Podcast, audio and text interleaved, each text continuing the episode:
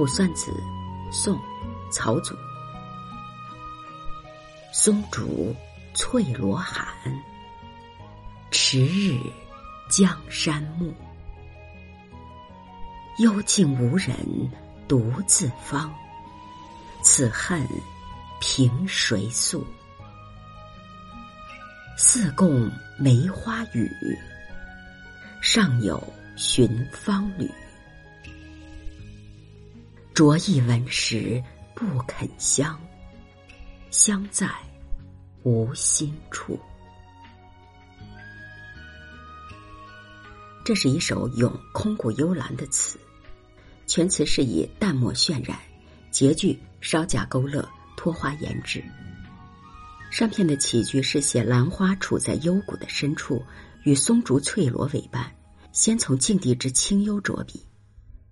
句意化用了杜甫佳人诗：“绝代有佳人，幽居空谷，势必卖珠回，牵罗补茅屋。天寒翠袖薄，日暮已修竹”等语，借人喻花。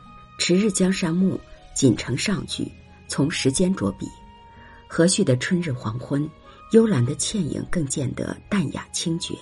迟日是指和煦的春风，幽兰于春天吐芳。故以迟日暗点节后，这句用杜甫绝句两首之一“迟日江山丽”，但意丽为暮，即化艳阳明丽之景为苍茫淡远之意，令人想见空山暮霭中的幽兰情韵。这两句均化用杜甫的诗意，浑然天成，语如己出，分别从实地两个方面为空谷幽兰烘染出一种特定的氛围。三四两句，首句一个“芳”字，先为兰花淡描一笔。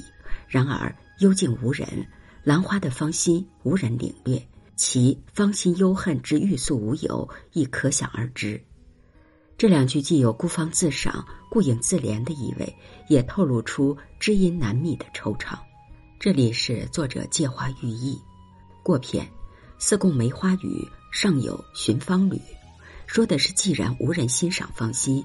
这默默的幽兰，似乎只有梅花才能共语了。但寂寞的深山中，也许还有探寻幽芳的素心人吧。与梅花共语，是书写其高洁之怀。古人称松竹梅为岁寒三友，以喻坚贞高洁的节操。这首词开头写松竹翠罗寒，这里呢又写与梅花共语，正是以岁寒三友来映衬幽兰的节操。然而，词人又寄意于人间的寻芳侣，这也是古代士大夫、知识分子渴望得到真拔而见于用时的心声。着意闻时不肯香，香无心处，是全词的警句，写出了幽兰之所以为幽兰的特色。它的幽香可以为人无心领略，却不可以有意强求。这首词既写出了幽兰的风韵。又以象征拟人和暗喻的手法，寄托词人对于隐士节操的敬仰，流露出词人向往出世归隐的心志。卜算子，宋，曹祖。松竹翠罗寒，迟日江山暮。幽静无人独自芳。此恨凭谁诉？似共梅花雨，上有寻芳侣。